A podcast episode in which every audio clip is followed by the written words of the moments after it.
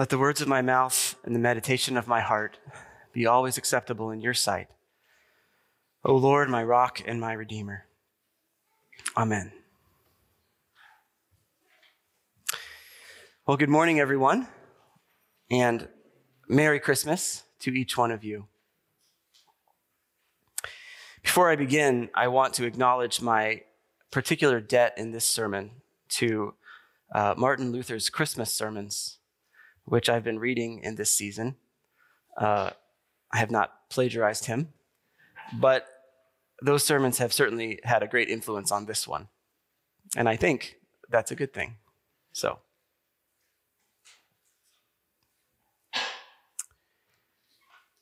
each year at Christmas, we hear again the great announcement of the angel to the shepherds from Luke two. Unto you is born this day in the city of David a Savior, who is Christ the Lord. This is the message of Christmas. And though it had been foretold through the prophets and to Mary herself, now the angels can announce for the first time that the birth of Christ has finally come about. The angels themselves cannot contain their joy. They throng about, filling the sky and singing, "Glory to God in the highest, and on earth peace to those on whom his favor rests." This is the great announcement of Christmas, and it echoes throughout the readings, the songs, and the prayers uh, of the church in Christmastide, in many voices and in many ways. We have heard it again in our readings this morning. Our epistle, our epistle from Galatians says, "When the time had fully come, God sent his Son, born of a woman, born under the law, to redeem those under the law, that we might receive adoption to sonship." And our gospel this morning from John chapter one puts it this way: "The Word became flesh and made his dwelling among us. We have seen his glory, the glory of the one and only Son, who came from the Father, full of grace and truth." And just as it was to the shepherds on that first night, it is still a very great and bewildering announcement for us today. It is the announcement that God has been born as a helpless baby, that God himself has become a human being. It is the astonishing image of the God of Abraham, Isaac, and Jacob, the God of Moses and Elijah, now lying in a cattle trough. How can this be? What are we to make of this? This Christmas announcement is found in the second article of the Christian Creed, that God's own eternal Son has been born of a woman. It is the announcement that the Son of God, as the Creed calls him, God from God, light from light, true God from true God, begotten, not made, of one being with the Father, this very Son of God is the same one who came down from heaven, and who, by the power of the Holy Spirit, became incarnate from the Virgin Mary and was made man. All this is contained in the angel's proclamation to the shepherds. It is an announcement that baffles our human reason. It breaks onto our world with utter incredulity. On our own, we can make no sense of it. How can a human baby also be God? How can one person be both God and man? And yet all our Christian faith rests on this claim. This is what separates us, Christians, from everyone else.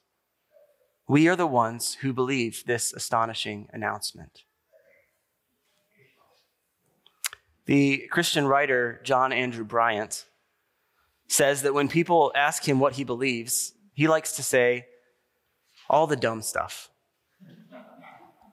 I like that. He writes, That's what I tell them. All the dumb stuff. Death, resurrection, the forgiveness of sins. He goes on. It's the dumb stuff that is still beautiful to me. The dumb stuff is still what matters to me. It is the dumb stuff that has made the difference. The folly of the cross, the only thing I've been changed by. End quote. To the worldly mind, to, as Paul puts it in First Corinthians, the philosopher of this age, this message of Christmas is dumb. It is foolish. But, Paul says, to those whom God has called, it is Christ, the power of God and the wisdom of God. For the foolishness of God is wiser than human wisdom, and the weakness of God is stronger than human strength. The weakness of God, revealed in this tiny, helpless, vulnerable baby lying in a manger, is stronger than human strength. And so we are invited to believe and confess this great announcement of Christmas and to join the angels in their heavenly song. Glory to God in the highest. But to believe and confess this message, to sing it in praise to God, as we do each year in the hymns and carols of the season, as we've already been doing this morning, is more than to simply mentally assent to its truth. It is more than simply to agree in our minds that Jesus was indeed born of the Virgin Mary as God incarnate. After all, even the demons believe that.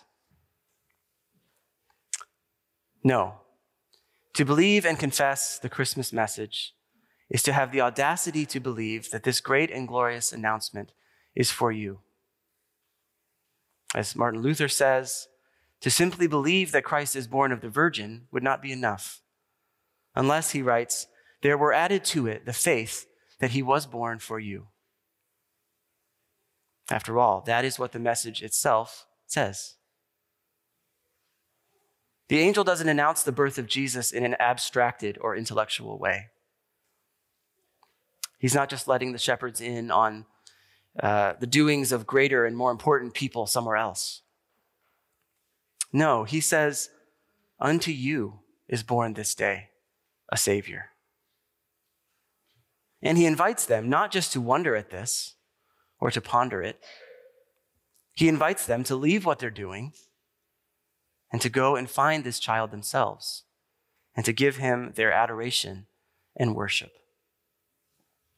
In other words, these simple shepherds are themselves the recipients of this great gift.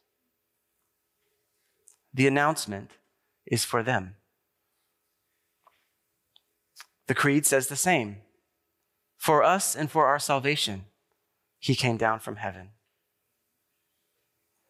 This is the announcement we are invited to believe, not only that Jesus came down from heaven and became incarnate from the Virgin Mary and was made man, but that this was all for us and for our salvation. This baby has not been born only for some other people long ago, not only for Peter and Paul or the great saints in church history. No, this baby was born for you today, this Christmas. Here is how the Apostle John puts it in our gospel reading today. Yet to all who did receive him, to those who believed in his name, he gave the right to become children of God. The word, John is saying, did not become flesh to make some kind of cosmic point, to announce who God is in some abstract philosophical way.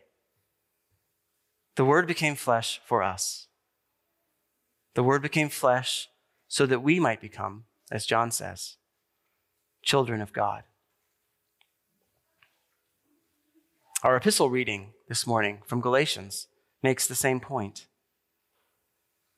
When the set time had fully come, God sent his Son, born of a woman, born under the law, to redeem those under the law, that we might receive adoption to sonship. God's Son was born of a woman, so that we might become sons of God. Both the Apostle John and the Apostle Paul are drawing on the same image to illustrate what happens at Christmas. At Christmas, God makes a way for us to be his own children.